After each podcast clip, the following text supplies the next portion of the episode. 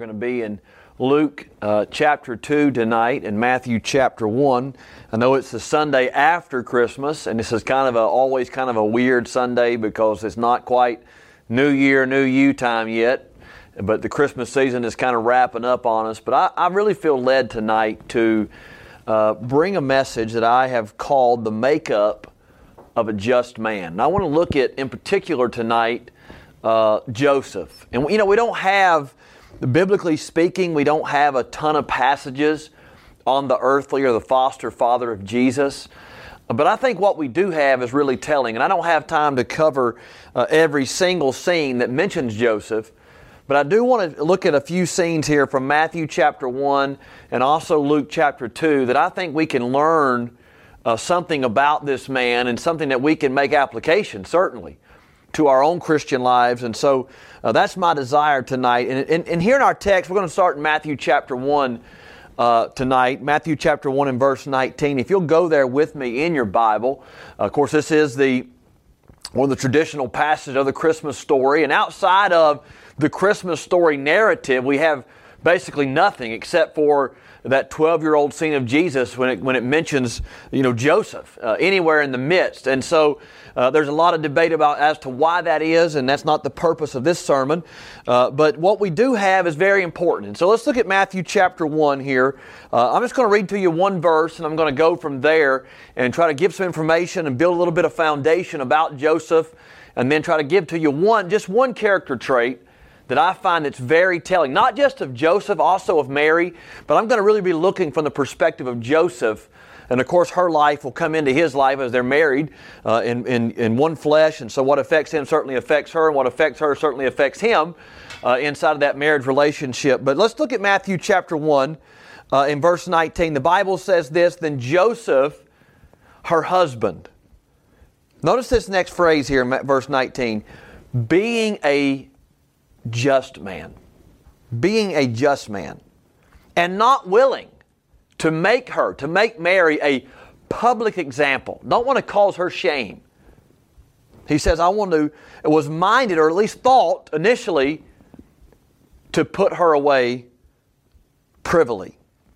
At this point here in the story, Mary, of course, has already been told that she's going to bring forth uh, the Messiah, Jesus and she was to name him Jesus. Joseph, because of that pregnancy, uh, had to make a decision. You know, it, it, it, again, they're espoused to each other. They're basically married in all points of the law. And so now she's pregnant, and he knows it's not his child. And he has a decision to make. Uh, do what do I do in light of what I've learned? Uh, you know, uh, Joseph realizing it's not his child, and that they have not officially consummated the marriage. They are betrothed to each other. They're a little stronger than engagement, but the idea of engagement, but much stronger than that in first century Israel. Joseph finds himself in a difficult spot. I mean, here he is. He's betrothed to this woman. He is uh, getting close to taking her as his wife and consummating the marriage. And just before that happens, she gives the news Joseph, I'm pregnant. And of course, she tells him what's happened. And of course, he has to process this. And I'm sure wanting to believe Mary's story about the angel and about the conception of the Holy Spirit and that God had chosen her to bring forth the, the God child, the God man, Jesus. And wanting to believe that, but yet at the same time realizing that is very far fetched and really kind of unbelievable not only to him, but society as a whole. And you got to realize that, man, shame is a big deal in first century Israel. Shame is a big deal anytime, but certainly it's a big deal here in this story. And what Joseph did face it, what Joseph, or, or when you think about this story, what did Joseph face in light of his espoused wife's uh, pregnancy? Well, shame. That others would look down upon him and upon her, certainly but also upon him for staying with her, right? That there would be ridicule. That also that Joseph would have some type of uh, uh, lack of loyalty to God's law. That uh, uh, Deuteronomy chapter 24 and verse 1 says, When a man had taken a wife and married her, and it came to pass that she find no favor in his, in his eyes because he has some uncleanness in her. So, man, Joseph, this is the situation, right? He's the spouse to Mary. And now we see that it's been known to him she's pregnant and it's not his child. He knows it's not his child. What does Deuteronomy 24 1 say to do? It gives him the chance, then let him write her a bill of divorcement. So certainly Joseph is, is thinking through all these things that I don't want to I don't want to ruin her life. I mean, I, you know, he certainly was growing to love Mary in this betrothal period. And he knew that Mary was a good woman, a godly woman, a woman of high favor. That's what God said she was. And so Joseph's trying to work through all this. And in the midst of all that, verse 19, we see a little line about Joseph's character. That Joseph, being a just man, what we do know about Joseph is not a whole lot, but what we do know, it is something that's going to help us learn who we ought to be in Christ. Because I believe what we do know about Joseph and his character, one of the traits that we can pull out tonight in this message and in this thought as we're going to, as we're going to look at his life, I think will move us forward to Christ likeness, no doubt. Eugene Robinson says this that Christians, Christians, we, we trample a well worn path and then he says, obedience has a history. So you're not the first one tonight. You're not the first one to face difficult circumstances and situations. You're not the first one to have a hard year. You're not the first one to have to go through a trial. You're not the first one to have to do some things that doesn't always make sense. I mean, this thing has been, our path is well worn. Our sanctification in Christ is furthered by the obedience of saints who have risen above social norms and social pressures and cultural norms and cultural pressures and chosen to obey Christ. And I think it's what we see in Joseph's life. Again, Joseph, her husband, being a just man. What does that mean? What does the Bible mean when it says Joseph is a just man? Man, another word for just is the word righteous. It's almost like Joseph being a righteous man. John Phillips says this about this phrase here in Matthew chapter 1. The idea behind the expression is that Joseph was a man who wanted to do the right thing. He desired to obey God's word and words, such as in dreams, at all cost.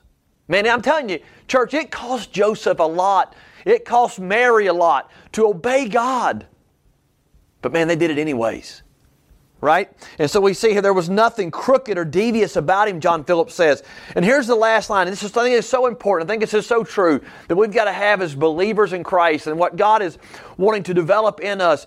God could depend upon him. God saw his character. He said, That man is a righteous man. He's trustworthy. He is not devious. He is not crooked. And so the question for us, what makes up a just man, right? What if, if I'm going to be in the eyes of God a righteous man, the first thing I gotta do is obviously I gotta be saved, right? There's none righteous, no not one. That we Jesus came to die for sinners of who I'm who, of whom I'm chief. And so before I before I think that anything righteous comes out of me, Christ has to transform me. But then after I am just and I am righteous, what character traits should be found in my life if that's true. Well, let me just give you one tonight that I see here in this story, in this passage, in the life of Joseph. we're going to be in Luke chapter 2 to kind of flesh this out a little bit. But I think that character trait that stands out in the life of Joseph and Mary, really both of them together here, as a journey on this walk of faith that God's taken them on, I believe the character trait that jumps out is perseverance. Perseverance. Man, the word perseverance has its root in the Latin word for persevere, which means to continue steadfastly or to persist. The etymology of the word persevere is really interesting. It actually comes from two words in Latin. One, per, meaning very, right? So perseverance or persist. And the other, severus, meaning strict. The idea of persevere is very strict highly disciplined. So the connotation of the word that we see of perseverance in our day is to persist. in a methodical way, in a disciplined way, in a very strict way. Despite the obstacles of, or the distractions or the discouragements or the trials, I mean, these things are going to happen, but the, but the saints of God, we're called to perseverance. And in light of this understanding of perseverance, I can't think of a more Christian idea. That you and I, we are to persist with strict discipline. That we are to keep our eyes focused on Jesus. Isn't that what Hebrews tells us? Hebrews chapter 12? Looking unto Jesus, the author and the finisher of our faith, taking our eyes off all the distractions, off all the trials, and focusing and fixating our eyes on Christ and persevering in that trial. That's what Joseph and Mary had to do. Right here in this situation, in this story, in Luke chapter 2, we find Matthew chapter 1. We find two young individuals, much younger than most of us listening to this video right now, who are willing to persevere. Man, to very strictly follow God. Man, to have a to have an adherence to God in spite of the obstacles, in spite of what it was going to cost them. Luke chapter 1, look at it with me. Verse 1 says, And it came to pass in those days that there went out a decree from Caesar Augustus that all the world should be taxed. I mean, Joseph didn't choose that. Mary didn't choose that. God in his sovereignty allowed that to happen. That was going to bring about some trial. That was going to bring about some trouble and some, some very uncomfortable situations. Here's a, here's a man's wife, great with child, going to have to travel 70 to 80 miles by donkey or by foot or whatever it may have been. We're not exactly sure what it may have been. Mostly maybe a donkey. I mean, I don't, I don't like riding a donkey around, around the circle at the fair. I'm telling you, it's a long ways to go. 60, 70, 80 miles south through some tough country because of taxing. And you thought you didn't like taxes. All the world was to be taxed. They had to go and sign that census. In verse 4, it says, And Joseph also went up from Galilee, out of the city of Nazareth, into Judea, unto the city of David, which is called Bethlehem, to be taxed with Mary, his espoused wife, being great with child. And you know, I'm telling you, the perseverance is, I mean, very practical here in this passage. Verse 6 And so it was that while they were there, the days were accomplished that she should be delivered. I mean, she's away from her home. She's away from what they had made as a comfortable place, the best they could in Nazareth. Now they're away in Bethlehem and they got no room in the inn. You know the story. And she brought forth her firstborn son and wrapped him in swaddling clothes. So, where do we see perseverance in these verses here? Well, obviously, first of all, the journey. And then uh, again, the Romans, they wanted their money, they wanted their taxes, they wanted they wanted their world counted, so to speak. And so everybody had to pay the tax. So they had to get a good census on who was where and how much they owed. And that led these young people to travel to Bethlehem. Could have taken them anywhere from three to ten days based upon conditions and based upon how far they could travel with Mary's situation. I mean, this was not an easy situation. It required perseverance. Man, God had brought them into this situation, and sometimes in our lives, God is going to bring us into situations that are very difficult, church. And you've not called you you are not called to a life of ease. You're called to be a soldier. You're called to endure hardness as a good soldier of Jesus Christ, as Paul puts it. Second, the journey brings him to a city that is swell with people. There's no place for them. They go to this inn, and Many Bible scholars believe it was a kind of a famous inn and that Jeremiah had spent a night there and it kind of had a name and they go there looking for a room. Of course, there's no room. So they offer them a cave like structure for cattle. And Joseph, doing the best he can, uses his trade as a carpenter to make a stable structure for his wife and to try to protect her from the elements and try to protect her child or their child coming into this world from the elements. And this newborn baby, Jesus, is brought into this world and put into a feeding trough, a manger. And then we see the, the perseverance and the fact that, the man, they gave the best they had to offer. And that they didn't, they didn't have a lot. I mean, the Bible says that, that she wrapped him in swaddling clothes. That word swaddling that Luke uses here, he's a doctor, so his medical terminology comes out. It's actually the idea of bandages. Man, that they they took bandages. They took something that would be used to wrap up wounds.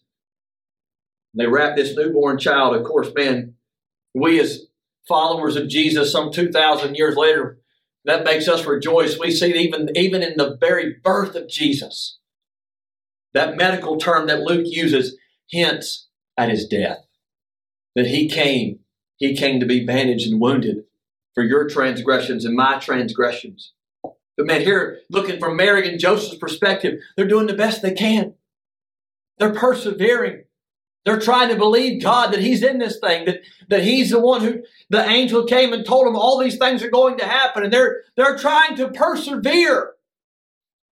They're trying to strictly adhere to what the situation that God has put them into. Man, the earthly parents of our Lord are doing all they can to persevere in this trial. And then amazingly, suddenly, out of nowhere, these uh, poor, smelly Jewish men show up who are shepherds.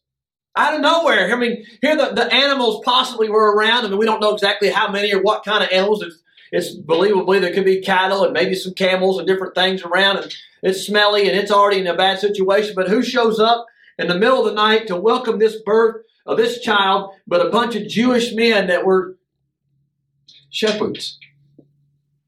not wealthy, not educated, not bathed. they come excited with wonder and amazement. And they share all that the angels told them. And they saw, they, I can just hear them just bubbling with excitement, saying, Man, you're not going to believe it. A heavenly host busted. And they began to sing. And man, we, I'm telling you, this child's special. Mary and Joseph, we don't know you, but I'm telling you who you're holding is special. Bible says in Luke chapter 2, look at verse 16, they came with haste and found Mary and Joseph and the babe lying in a manger. Just two, just two people who are persevering, who are just trying to do what's right. Remember, Bible, the Bible says Joseph was a just man. Trying to cut things straight. He's a man that God could depend upon. And here he is in a in a cave-like structure, all by his lonesome with a bunch of animals and these shepherds show up and begin to sing the praises. And it's like sometimes, guys, listen to me, church, sometimes in the middle of your trial, God will drop a blessing in your lap. May not be anything huge, but something's enough just to keep you going, isn't it? Those two young kids, I mean, in our day, Robin, for our for our perspective, two young adults, they needed that. They needed those shepherds to come. And yes, it was to heap praise on Jesus, but also there was that side benefit, man, that everything is for His glory and our good. And I'm telling you, Mary and Joseph, the Bible says they took and they pondered those things in their hearts. Mary never forgot it. She never forgot what she saw that night with the shepherds. No doubt it impacted Joseph in much the same way. And sometimes, many times in your perseverance, in difficult days, in difficult seasons, in lonely times, God's going to drop a handful of purpose, on purpose, right in your lap. When I think about that, I think back to Joseph's ancestral grandmother. I think about Ruth. Remember that, remember that Old Testament narrative? Ruth loses her husband. She's a Moabite. She wants to join the nation of Israel, let her, let their God be her God. And she decides, hey, I'm going to come in and, and, and then you, you know the story, right? She's out in that field and she's, she's trying to glean, but she's not good at that. She's a Moabite. And no doubt, first century, or no doubt that ancient Israel was not kind to that. But Boaz showed up, didn't he? And he told his men, Ruth chapter 2 and verse 16, let fall also some of the handfuls of purpose for her. He said, that Moabite woman, you make sure she's doing the best she can to persevere and provide for her and Naomi. You make sure that you drop some some handfuls on purpose for her to glean. Don't don't leave her out. And I'm just telling you, church, tonight, I'm telling you, follower of Jesus, you listen to me. There's going to be some dark nights. Some of you are in that season right now. Some of you have come out of that season. Some of you getting ready to go into it. You don't even know what next year holds. I'm telling you, though, that God honors perseverance. He honors sticking to Him and believing that He is a rewarder of them that diligently seek Him. And He did that for Mary and Joseph. The fourth thing we see here is perseverance in this in this passage is Mary and Joseph. Eight days after Jesus' birth, they go to offer their offering to give an offering for the child, and they don't they don't have the money to buy a lamb. They do the best they can. When the Bible says that they, they offer, verse 24, a pair of turtle doves or two young pigeons. That was the offering of a poor family. And that's all they had, though. That listen, again, their obedience to God, it didn't, it didn't heighten their wealth, it lessened it.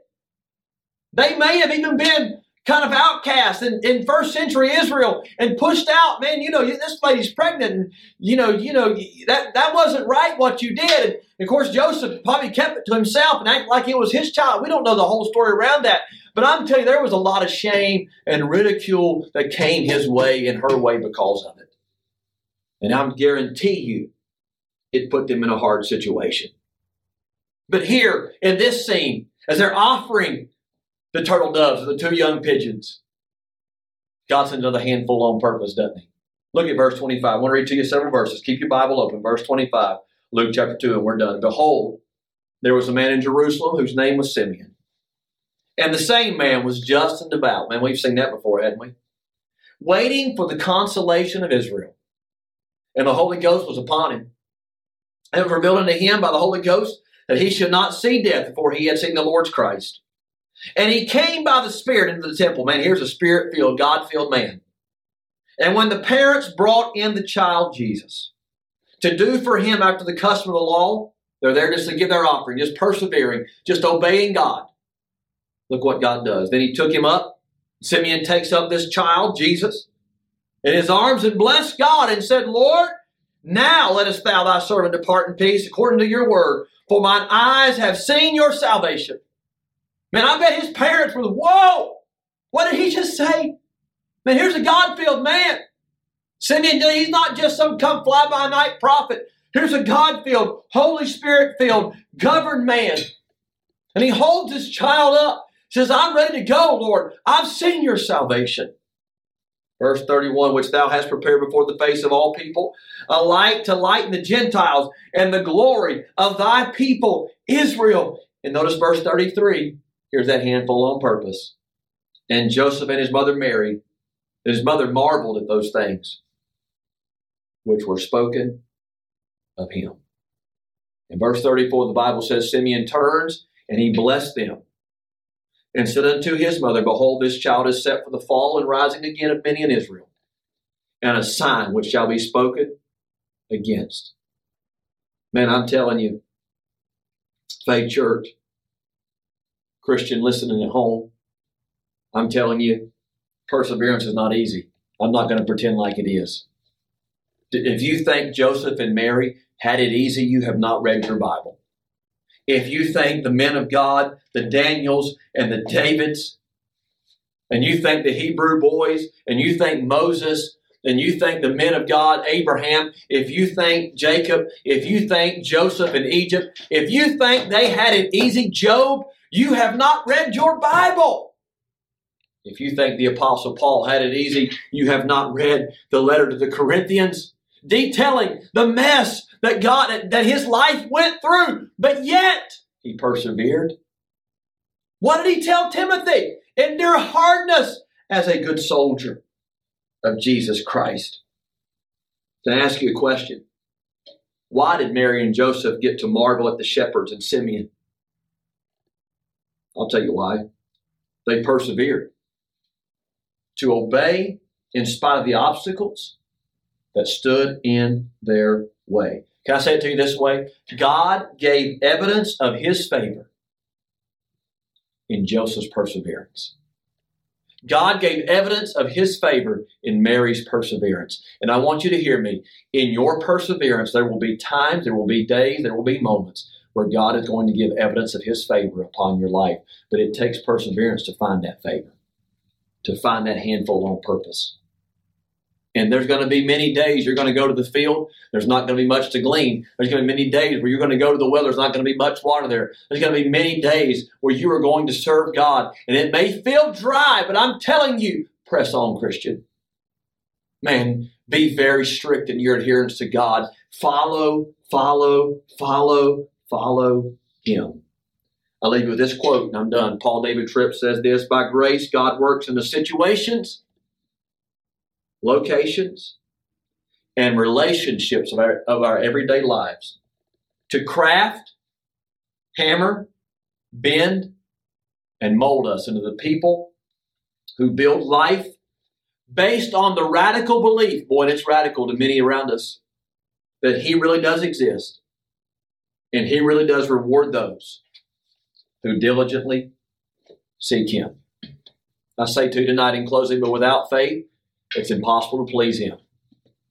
You have got to believe that He is, and that He is a rewarder of them that diligently seek Him. Are you going to persevere tonight?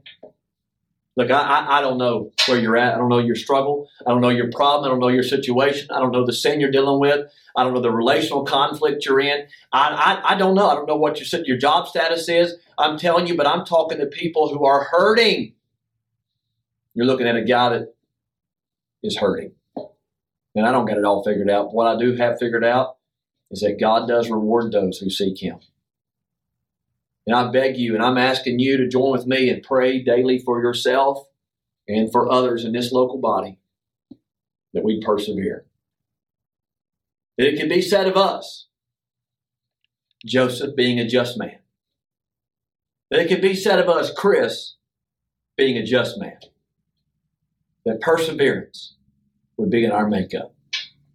Lord, tonight, I pray you solidify in our spirits, God, out of a spirit of humility, a deep desire to persevere. And I know, Lord, there are uncertain situations. There are difficult situations. There are grief stricken situations. There are what seems to be insurmountable situations. Joseph and Mary didn't choose this, Lord. You chose it for them. And I, I tonight I'm praying for men and women who are in situations they didn't necessarily choose. But yet, God, you want them to persevere through it. I'm asking you, I'm begging you, would you drop a handful on purpose for them this week? Would you solidify in their spirit that you see them, that you're aware of their faith, and that you are a rewarder of those that diligently seek you. Thank you, Jesus, for your word. Thank you, Heavenly Father, for your love. In Jesus' name, amen.